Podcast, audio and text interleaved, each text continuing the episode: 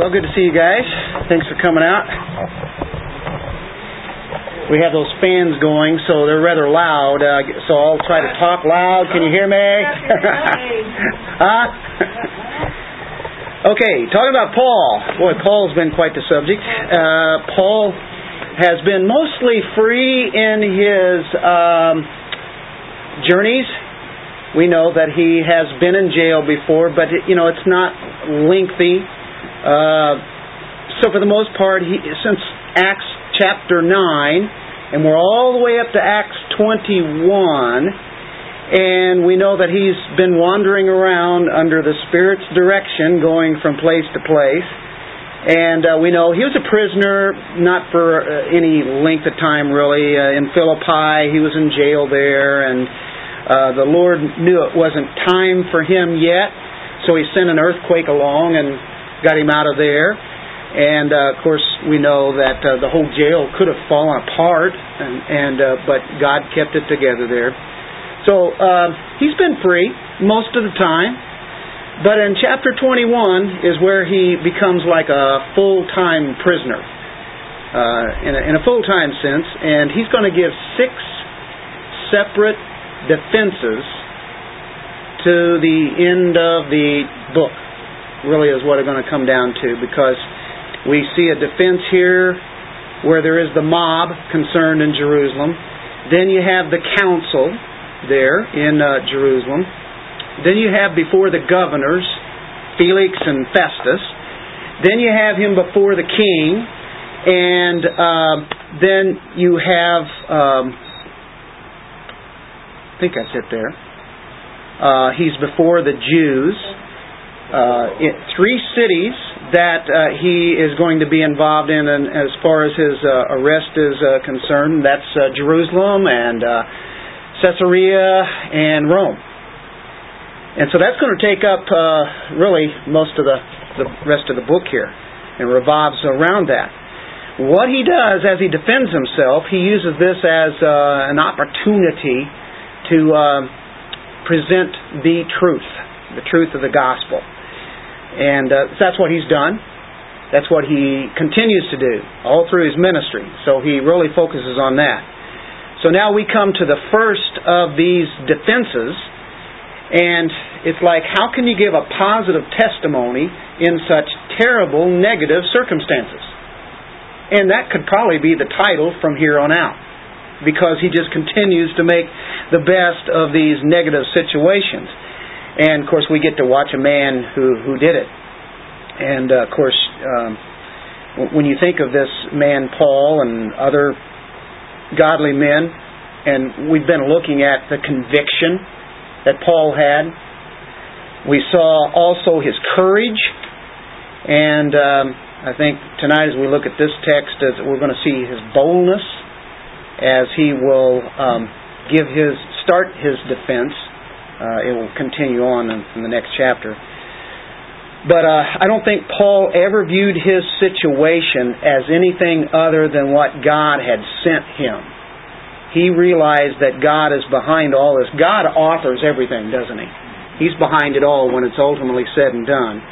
So, and he never really viewed his imprisonment as imprisonment by men even though God used men, it was still, he was the prisoner of who? Prisoner of Christ. I think we uh, even talked about that in our study in Second Timothy, because when he wrote that, of course, he was in Rome in prison there. So he's always a prisoner of, of Christ as far as he's concerned. In, um, in Ephesians chapter 3, verse 1, Paul says, For this cause I, Paul, the prisoner of Jesus Christ. And and I think that's the way he looks at it. In Philippians, he says, My bonds are in Christ. They're manifest in all the palace, you remember? Um, oh, in, in our second Timothy, where we've been at on, on Sundays, I think it was in chapter 1 that we saw a section dealing with that. Um, or it's in chapter 2 maybe. Yeah. I suffer hardship, even to imprisonment as a criminal, to, as far as they're concerned, but the Word of God is not imprisoned. So he talks about that. So he knows that this is all about Christ. It's all about uh, the gospel, the truth. The gospel is not bound, is it? Gospel is not bound at all. So we move towards verse 27 of chapter 21. Paul has arrived in Jerusalem. The Jewish Christians are there in Jerusalem, and they heard that he was a little bit subversive. Um, uh, and so there were some negative tones um, as far as the Jewish people were concerned. And they had heard that he was anti Jewish, that he had given up on all the Jewish customs and the ceremonies and the traditions, the law. But the thing is, Paul was very much Jewish. He, he was Jewish. And uh, we know that he comes to Jerusalem. What time of the year is it? What what feast is it? Pentecost. And he had taken a Nazarite vow.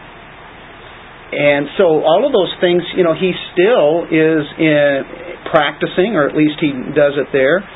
So it's not like he threw out all the tradition at that moment, but um, when you think of the Judaizers, they're going around saying he's um, anti-Jewish. Uh, look, he's bringing in his Gentile buddies. Oh, they're all coming in there and they're packing this one house. And really, he has a purpose of bringing the money, right? The money they collected from among the Gentiles to bring it to the Jewish people in Jerusalem, and then also to just to show the kind of love and fellowship that uh, the the Jews are are experiencing from the Gentile church. So there's um, reasons that that he's doing this, but um, people are thinking that he's trying to cause problems. And so, in order to uh, keep his reputation up, this is where we were at last week. They had him go to the temple to fulfill the Nazarite vows that he had taken, and to take four other guys. And he was supposed to pay the bill for the whole thing, the sacrificial animals and such. And you would think, okay, with that, that should be enough to lead the people to believe that he was not against some of their customs and traditions because he's doing it and he is having others do it. Now, it might have had some effect on the Jewish Christians, but on the Jewish non Christians, it had no effect at all. Matter of fact, they even use it uh, and uh, cause a mob scene and uh, lies and that's how they uh, get try to get to him to actually kill him. And when you have a mob, it's really like a uh, a body with no head.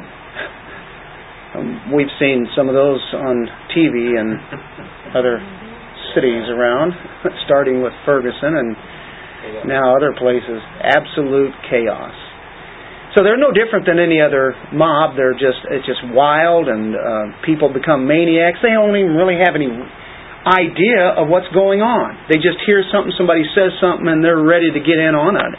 And these people are trying to murder the Apostle Paul. I mean, absolutely kill him right there uh, during this time of this feast. But they don't have the foggiest idea of what they're doing. Just going along with the crowd. But that's typical. That's that's the way a mob works. So that's where we're at. That's where we're set up, and uh, we'll get into the attack of the mob. Let's uh, let's pray. Father, we thank you for who you are. Thank you for your presence. Thank you for the power of your Holy Spirit, the power of your Word. And as we gather here tonight, may we learn further how you work and how you work through your people and how you give us courage, how you give us boldness, steadfast conviction. And as we um, continue on in this book of Acts, we know that uh, this history is more than just a, a story, but uh, the power that's there and the principles that uh, we can glean from. We see again how your sovereign hand works. In Jesus' name, amen. To pick it up in verse 27. says, When the seven days were almost over, the Jews from Asia, upon seeing him in the temple, began to stir up all the crowd and laid hands on him. crying out, Men of Israel, come to our aid. This is the man who preaches to all men everywhere against our people and the law and this place. And besides, he has even brought Greeks into the temple and has defiled this holy place. For they had previously seen Trophimus, the Ephesian, in the city with him. They supposed that Paul had brought him into the temple. Then all the city was provoked, and the people rushed together. Taking hold of Paul, they dragged him out of the temple, and immediately the doors were shut. While they were seeking to kill him, a report came up uh, to the commander. Take it to 31.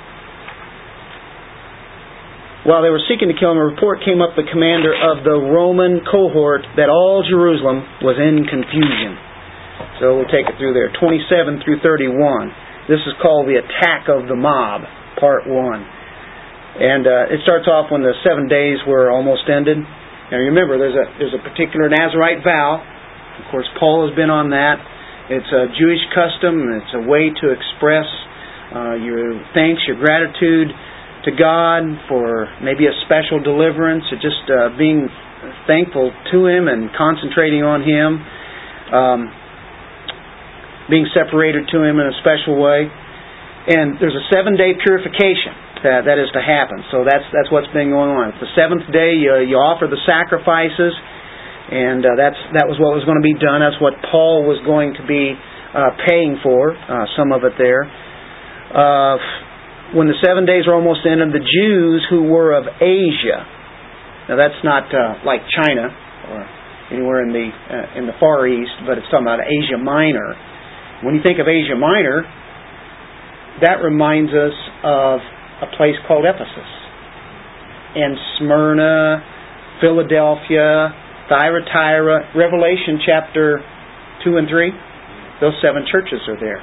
That's the, that's the area and of course, Paul had been there uh, on a couple of journeys, if you remember. So these are the guys that are showing up here and starting this, the Jews from Asia. They knew of him. And they knew of some of the people that were with him. Wouldn't you think that they recognized him? How many years had he spent in Ephesus? Three years, something like that. And I think he had a dramatic effect on Ephesus. And we know he established a church there. He taught night and day, uh, constantly taught at a school during the day, uh, Tyrannus. And there was all sorts of havoc that was started in the synagogue after uh, being there uh, a short term, a few months. And so um, we notice that Trophimus is mentioned down in verse 29 for they, and that's Asia Minor people, for they had previously seen Trophimus, the Ephesian, in the city or Jerusalem with him. So they know they know Trophimus from Ephesus. If they know Trophimus, they know Paul. Uh, so they they know what they're doing. It's funny; uh, those guys have tracked them down all the way into this time of this feast. So definitely connections with with Ephesus, and um, we know that um, Paul in the synagogue had made such um, havoc amongst them. There are a lot of people really mad. So you have Asia Minor Jews.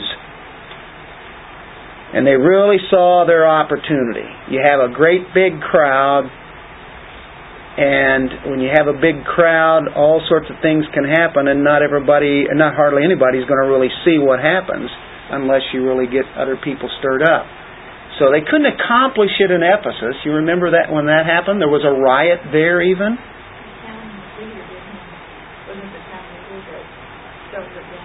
There was uh, great as Artemis of the Ephesians, and of course Paul had to wind up getting out of there. Uh, so now they've got an opportunity to get back at him. They, they've got him all the way. They travel all the way from Asia Minor. That's how bad they want him. So when they saw him in the temple, they saw him in the temple. They start stirring up the people. That's what it says in the verse 27. These Asia Jews, Asia Minor, upon seeing him in the temple, began to stir up all the crowd and laid hands on him. Imagine that. They've, they've, they've got a hold of him now. And what they, uh, what it means here is they stirred up all the crowd. They they confused them. That's the that's the literal meaning, a, a confusing of the mob. Mobs are always confused. this is confused people, just causing trouble. So they stir up this confusion that this mob is having, and you'll notice they start crying, crying out, yelling. Men of Israel, come to our aid. Help! What are they doing that for?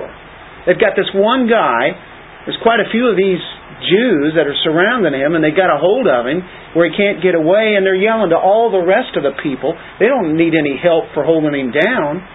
Use the wireless. yeah, they they've got him. But okay, Feast of Pentecost, and there have been uh, many commentators say there could be as many as two million people at this feast, even if it's only a million. you got a huge crowd. Huge crowd. And you have a mob, a mob scene, you're at a festival. What better place than to have this opportunity that they have to do what they want to do? And uh, so this is what they're doing. They're they're asking for people to come over here and check this out, and they're going to start telling why. And this kind of help that would be at at the um, the temple would be for the fact that there's been some kind of blasphemy that's been done. And that's what they want to charge him of. And this sounds like what happened to Jesus some 25 years before this. Uh, some kind of defamation on the character of God. Whenever they're saying help, that's the idea. That's what they're doing. Uh, some kind of maybe defamation of the character of Moses, maybe.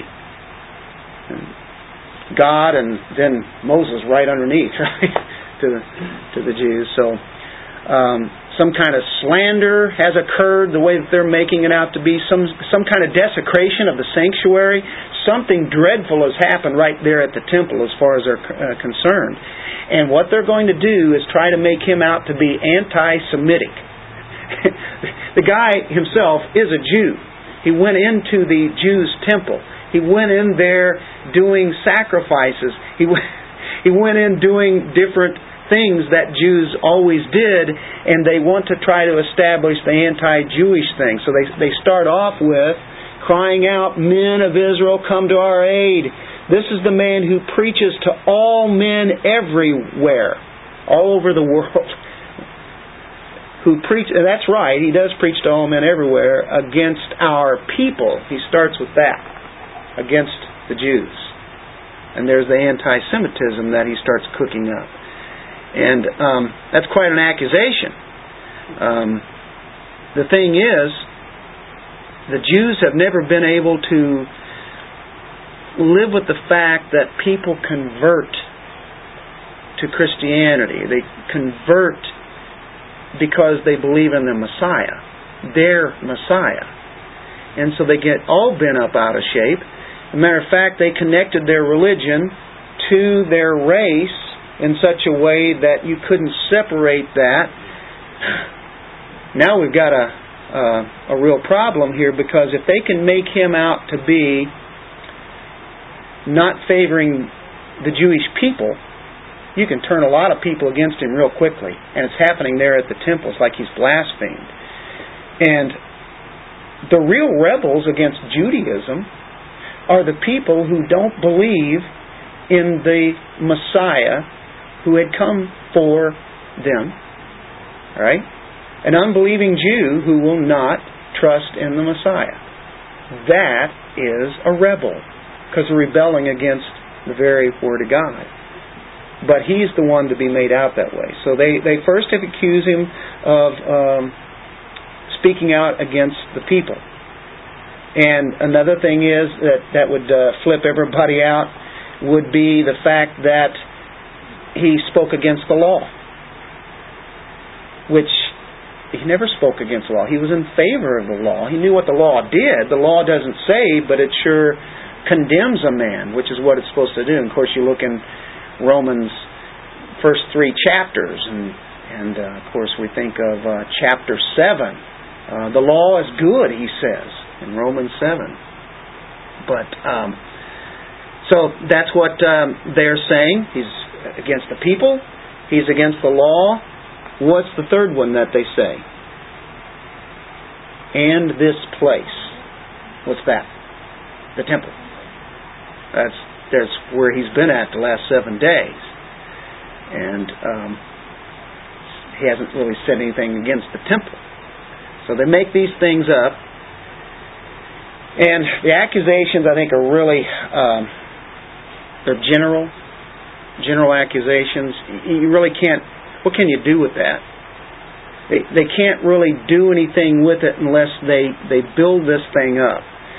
So what they do now is right on top of all of this. So they don't have any facts to, to, for any of this that they've said, but they try to put the cherry on the top. And besides, or listen to this one. It's like this is the worst. He has even brought Greeks into the temple and has defiled this holy place. Now those those guys that he's been bringing in there, they're not Gentiles. They're not Greeks. They're Jews. And they're the ones who are making this, the same kind of offering that he is, as, as Nazarite vow. Um, but they say they're Greeks. There wasn't a shred of evidence for that. Can you see the out and out lies that they say? But this is going to get out amongst a, a rioting type people it, it seems that truth really doesn't matter.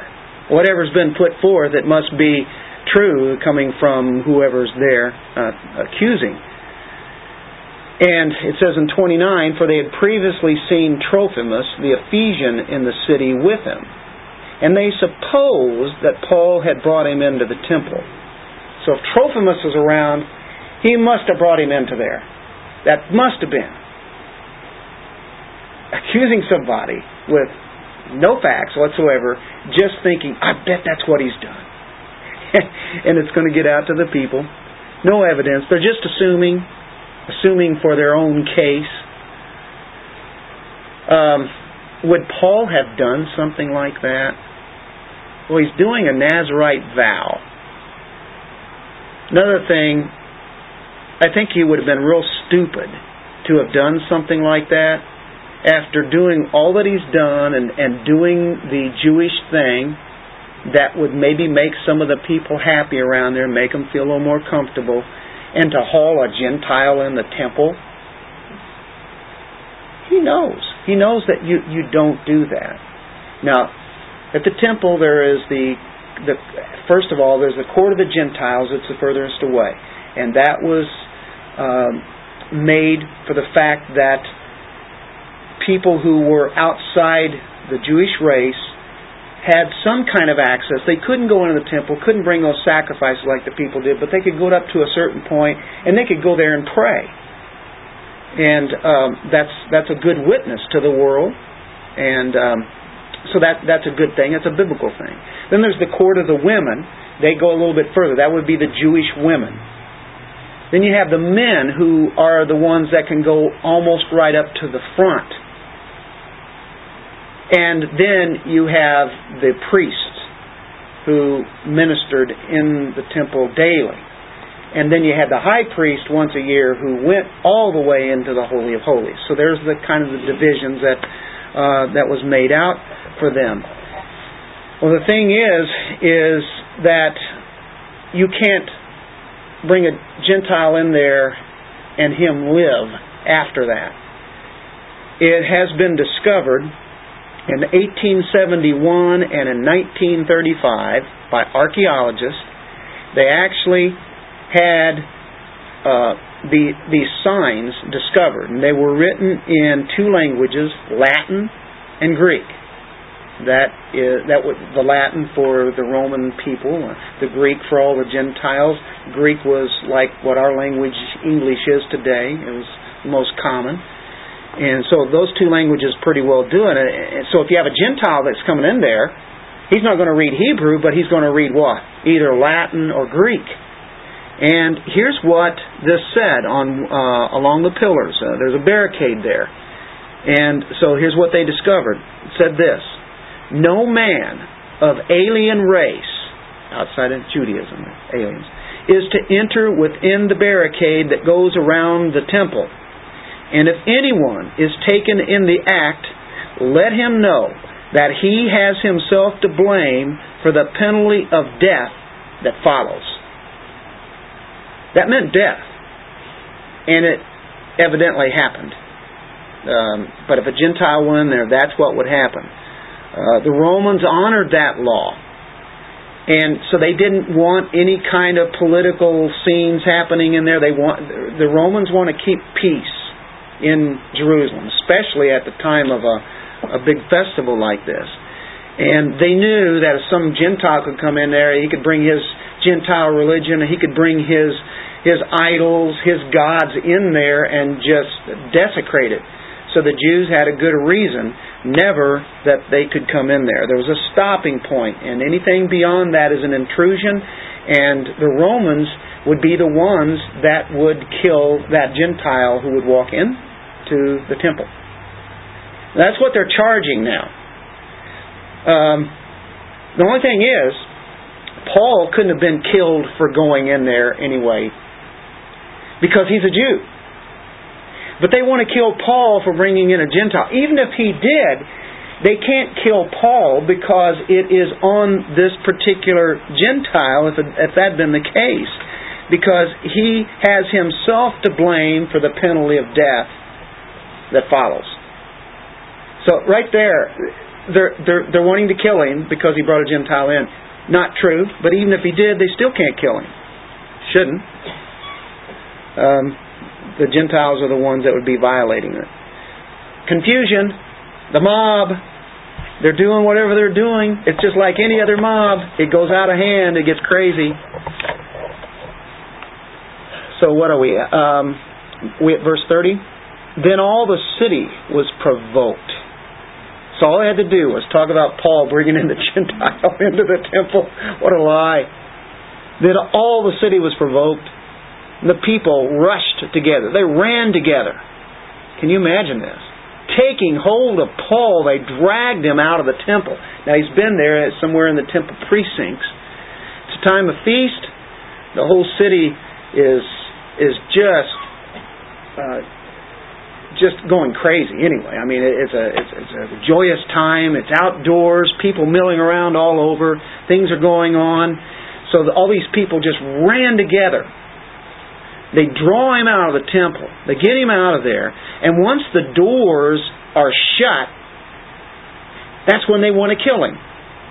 Because if you shut the doors, the people will continue to worship, while on the outside, they'd be killing Paul, and that would justify it because, oh no, we don't want to kill him in the temple. They're doing everything illegal. Does this sound something like what happened to Jesus? By the way, all of this is in that same area. that they'd want to make sure that they got him out of there so they could go and worship God while at the same time they're killing God's uh, uh, anointed apostle here. This is amazing how they do this. And this is what they did at the trial of Jesus. Um, oh, that I may know the fellowship of his sufferings.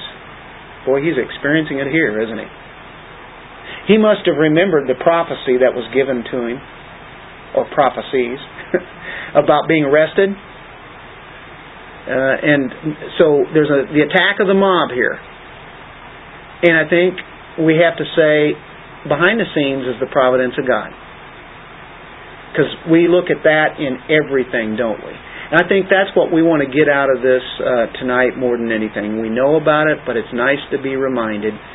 This looks like the worst thing that could be happening to Paul ever. But the life of Paul was not over yet because God was not done with him yet. Have you seen those bumper stickers? Remember that? God is not finished with me yet. I guess that's the way it was with, with Paul there. God had some more days for him to extend his ministry, and he was going to be speaking in front of governors and kings. Incredible. Okay, that's the uh, the attack of the mob. Shall we go to part two? Uh, which color can I use now? I haven't done green yet. This will be the arrest by the Romans. I think another reason why I haven't done the outlines, it is, um, it's like a story that just flows so much. We don't really have to break it down too much, um, but we can take it apart this way. We'll just do major parts. And I'm not going to quit doing outlines. Uh,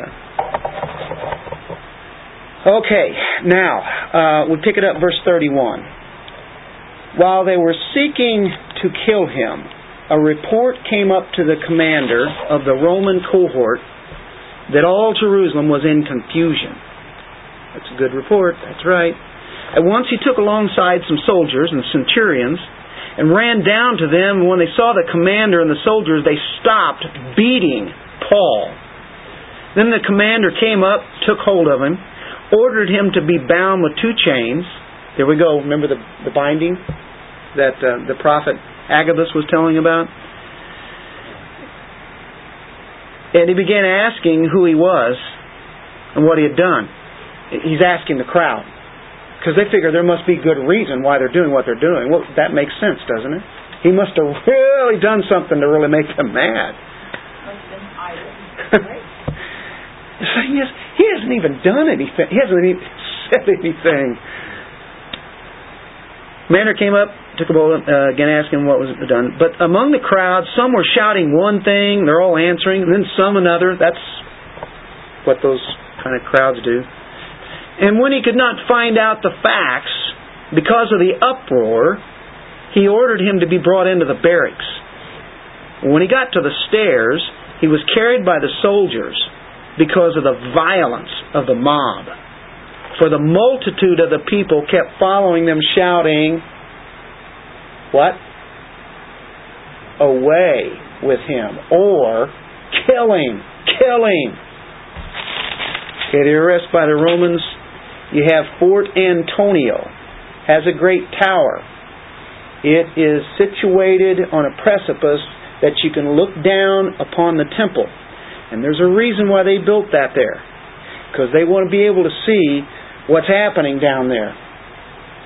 Because you get uh, feasts like this, the big festivals, millions or hundreds of thousands of people coming in, and you really have to get the security up. The level has to be pretty very high. And so they had a clear observation of the temple court as they could look down from this garrison. And the garrison, there's a thousand soldiers thousand Roman soldiers. And they're very highly trained, they're very skilled, and they can handle situations like this.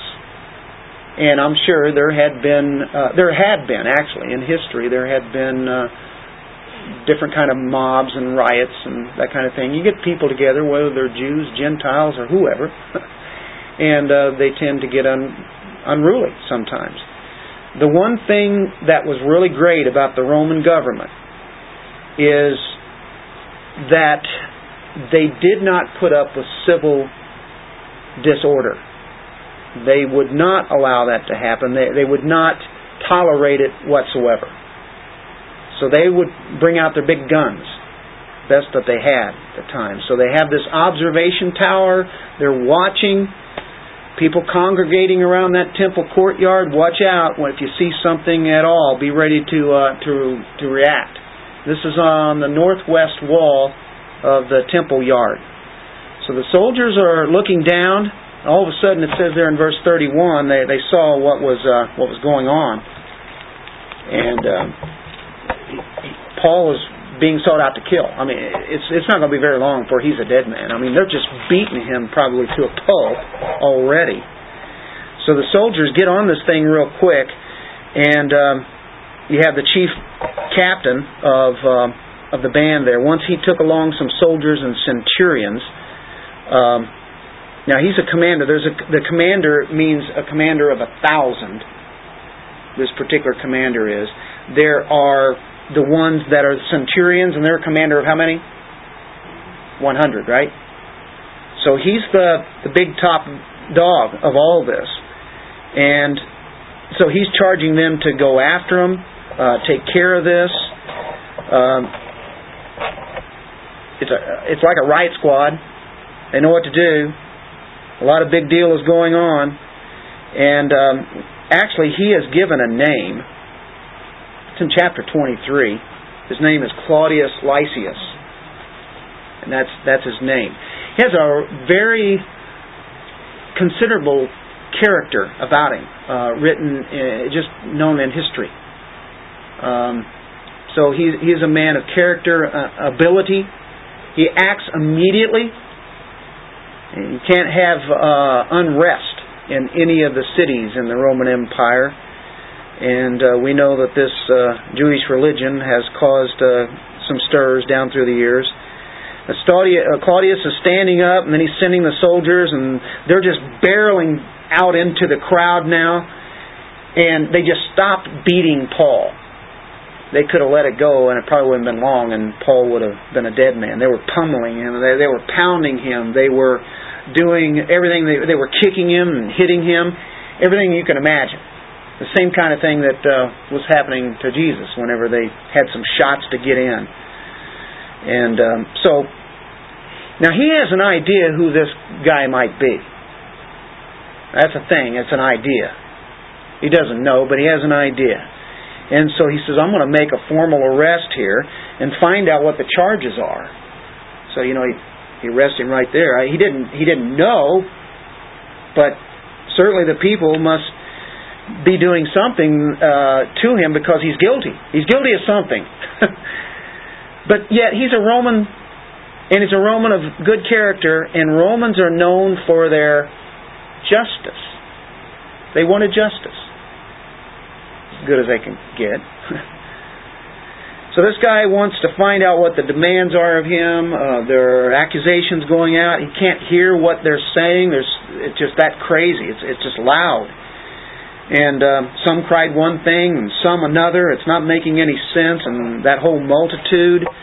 Uh, verse 34 says, Among the crowd, some were shouting one thing, some another, and then he could not find out the facts because of the uproar. So he, he brings him to the barracks there, and uh, everybody's hollering, going crazy. Matter of fact, the soldiers have to put him over their heads and carry him away from them because the people are wanting a piece of him. You know, they're wanting they're wanting to grab out and hit him, uh, pull, tear, grab, whatever they can do with the man. I mean, they just hate him.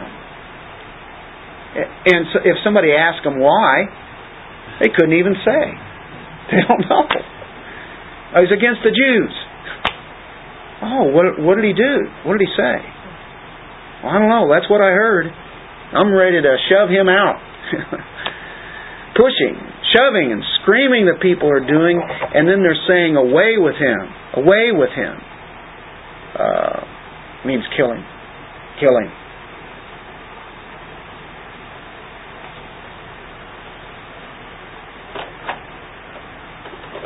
Ah. Pink. okay. Now we come to what we know as he's he's been arrested. Now this is going to lead into the whole thing going to Rome and everything, but it's the defense by Paul.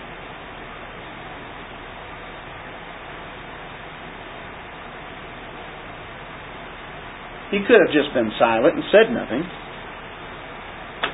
He hasn't said anything yet. I think he's been very patient, but I think now he's going to use some wisdom. And I'm just going to skip into chapter 22, verse 1, just for a moment. Then we'll come back to verse 37. This is where he addresses them, Brethren and fathers, hear my defense, which I now offer to you. Hear my apologia. Hear my apology. Now, apology, we know in the Greek, it means to give a reason for the behavior or what you believe. Peter uses that word, doesn't he? Be always ready to give a defense or apologia. Apologetics. That's how the word apologetics comes from. Um, that's to speak in behalf of in, in, the, in the Greek here. So he, that's what he's doing. That he's giving a defense. So verse 37 says, that Paul was about to be brought into the barracks, he said to the commander, May I say something to you? And he said, Do you know Greek? Blows the commander away. We'll, we'll come back to that in a moment. Then you're not the Egyptian who some time ago stirred up a revolt and led the 4,000 men of the Assassins out into the wilderness? I, I thought that was you. Paul said, I'm a Jew of Tarsus in Cilicia, a citizen of no insignificant city. And I beg you, allow me to speak to the people. When he had given him permission, Paul, standing on the stairs, motioned to the people with his hand, and there was a great hush he spoke to them in the Hebrew dialect, saying, and it goes into chapter 22. Um, this is rather interesting. Now, Greek is the language of the culture. That is the known language, and uh, of course, anybody who had been educated, anybody who had been outside of uh, Jerusalem and educated uh, elsewhere would know Greek. Uh, the thing is, a common rebel rouser like that's what this commander was thinking of as far as Paul is concerned. It blew him away because he did not expect him to come out with a cultured language like Greek and to speak that. He comes on a language where he can identify with this commander because he's expecting him to be speaking probably Aramaic or something uh, of, of that nature or Egyptian verse 38 says, Then you're not the Egyptian who some time ago stirred up a revolt. I thought that's who you were. Here came this guy. Now, this was about in uh, 54 AD. Whenever a, an Egyptian leader, uh, a rebel rouser, he got something like about 4,000 assassins in our time, we would know those assassins as what is it? Terrorists. There we go, right there.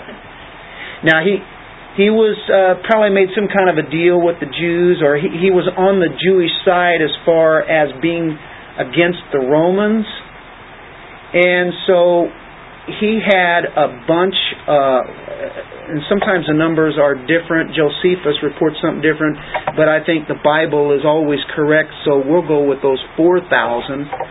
But it, it historically happened. There was definitely something to this. But um, anyway, he wreaked havoc in Jerusalem, getting a bunch together, and he was going to take on uh, a lot of the the Romans that were there and even Jews who were on the Roman side, and we know there were. Uh, the Sadducees, they were really uh, on the side of the, the Romans in, in much, uh, in many senses.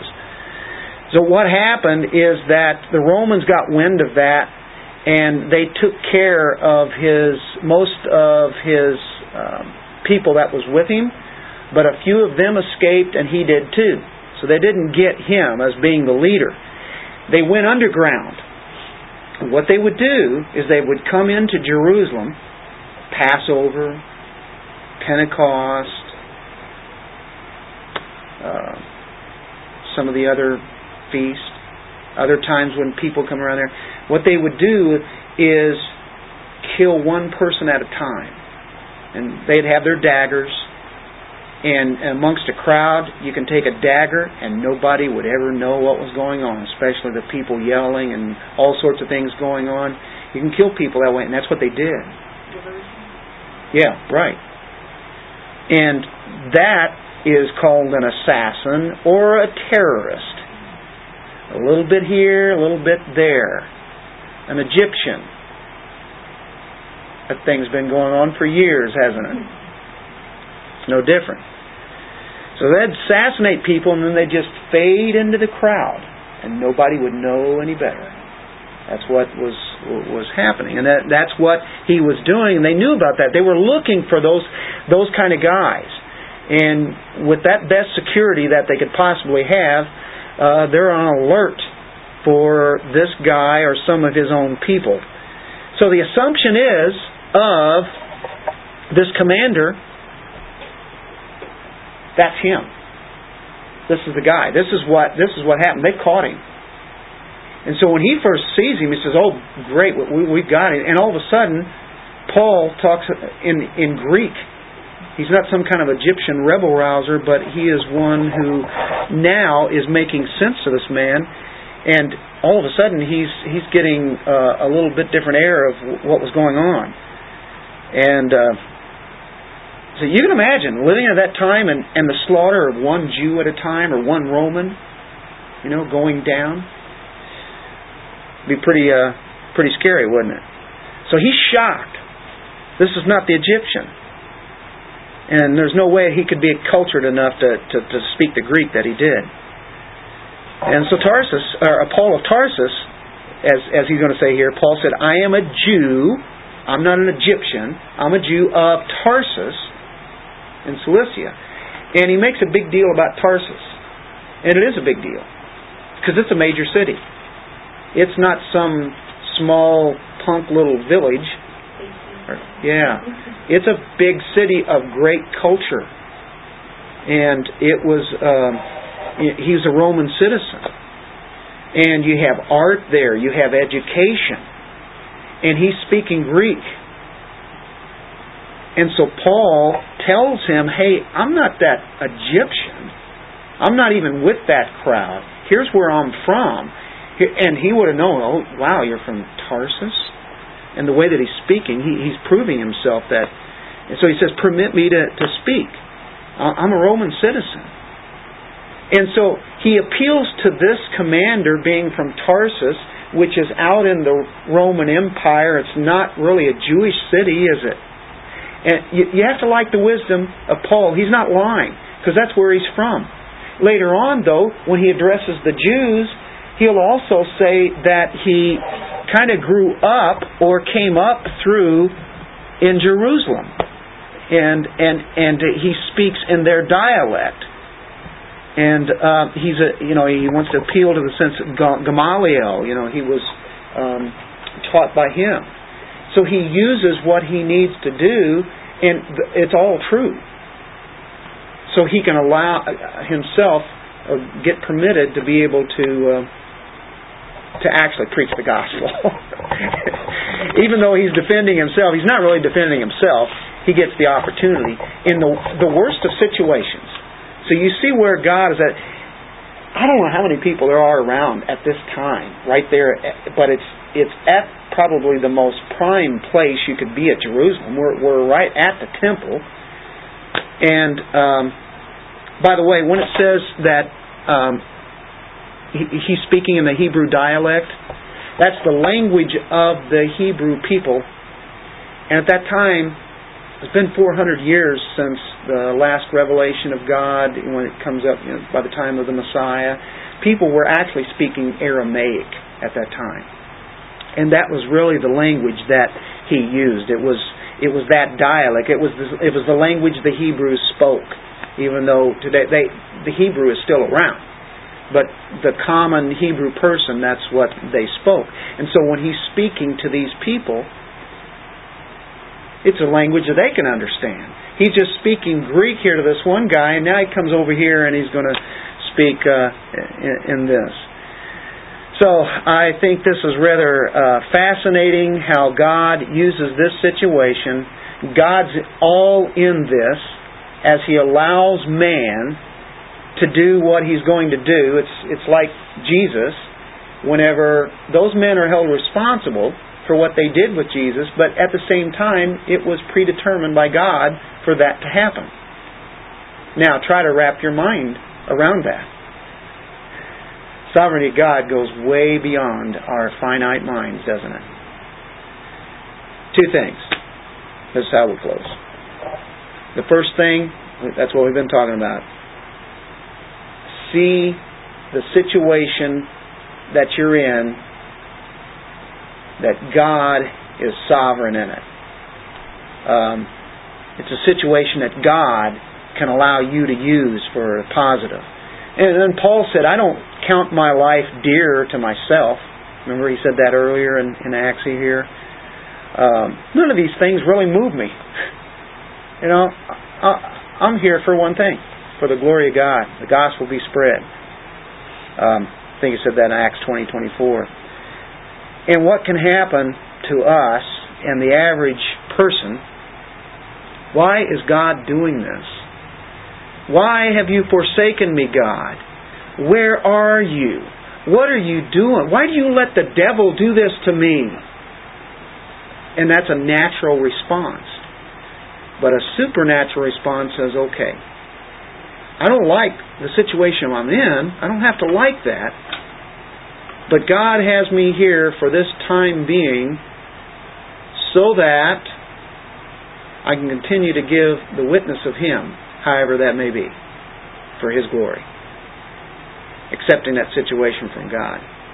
Number two, a second thing, is that this is an opportunity. Accept it from what God has and now make the best of it, this opportunity um, look in 1 Peter 2.19. Get ready to close it out here. This, this comes from Peter. Matter of fact, this whole chapter, or uh, the whole book, almost every chapter has something about this. In 2.19 it says, For this finds favor if for the sake of conscience toward God, a person bears up under sorrows when suffering unjustly. For what credit is there if when you sin and are harshly treated, you endure it with patience? But if when you do what is right and suffer for it, you patiently endure it, this finds favor with God. For you have been called for this purpose, since Christ also suffered for you, leaving you an example for you to follow in his steps, who committed no sin, nor was any deceit found in his mouth. And while being reviled, he did not revile in return while suffering. He uttered no threats, but kept entrusting himself to him who judges righteously. And he himself bore our sins in his body on the cross, so that we might die to sin and live to righteousness, for by his wounds you were healed. For you were continually straying like sheep, but now you have returned to the shepherd and guardian of your souls. There is the example of Christ. That's a, an extreme example. Um, have we ever thanked the Lord for our grief? Have we ever been abused by the world?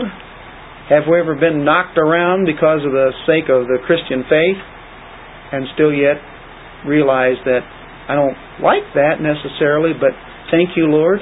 This evidently was your will.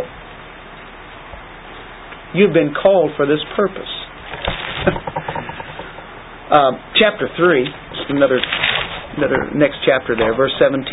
For it is better if God should will it so that you suffer for doing what is right rather than for doing what is wrong. And in chapter 4, verse 12, Beloved, do not be surprised at the fiery ordeal among you, which comes upon you for your testing, as though some strange thing were happening to you but the degree that you share the sufferings of Christ, keep on rejoicing. Rejoicing, sufferings. Huh. Dennis, James chapter 1 verse 2. Oh, yeah. Exactly. That's not very pleasant. That's not giving us the best life now. I know it. I know. I mean, uh, well, does that make you want to go start a bunch of churches and tell people all that? Yeah, nobody's going to come, are they? they're, they're telling telling them something. I know. It seems like I've been saying this, and we've been saying this for the past several weeks. Sunday, yeah. It's just. But you're right.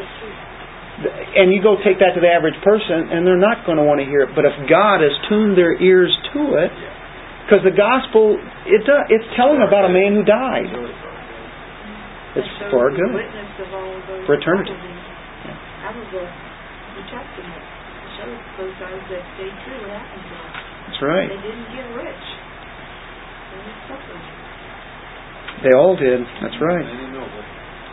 Not many mighty. mighty. Keep on doing what you're supposed to be doing. God is uh, controlling this thing good. How do you make a positive testimony in a negative situation?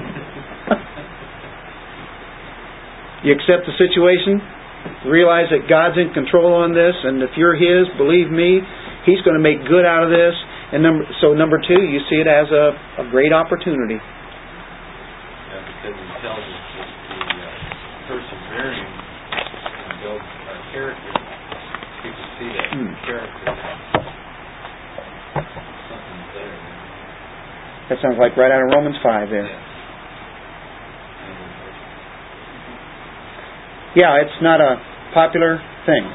I can see why. I can understand humanly. But God's way is certainly totally different than the way that man thinks. And that's what He's planned to do. That's how He does it. The gospel. What truth. But He always anchors it on that good news. And course, it, it's it's worth it even here and now, you know, in the sense that there's nothing like being in the body of Christ and knowing what uh, who Christ is right now, but then knowing that in the future, what lies ahead in the eternity and the reward that comes with that. Well, you know, with the suffering, perseverance, is to understand or be granted more understanding of the grace of God that's been given to you. That's why this is, you know, that's what the suffering is all about. You know, we just don't suffer just to suffer. There's something to be gained out of that suffering that God grants Right. We certainly don't want to bring it on. Um, there's enough of it the way it is. But right. the gospel is where it has to be, though. You either become bitter or you learn grace. Yeah. Okay. So that leads us up into the next chapter and the story that he has. Thank you, guys. Did I talk loud enough over the fan? Yeah. You see my two fans? That's my fans. That's, Yeah. Sorry.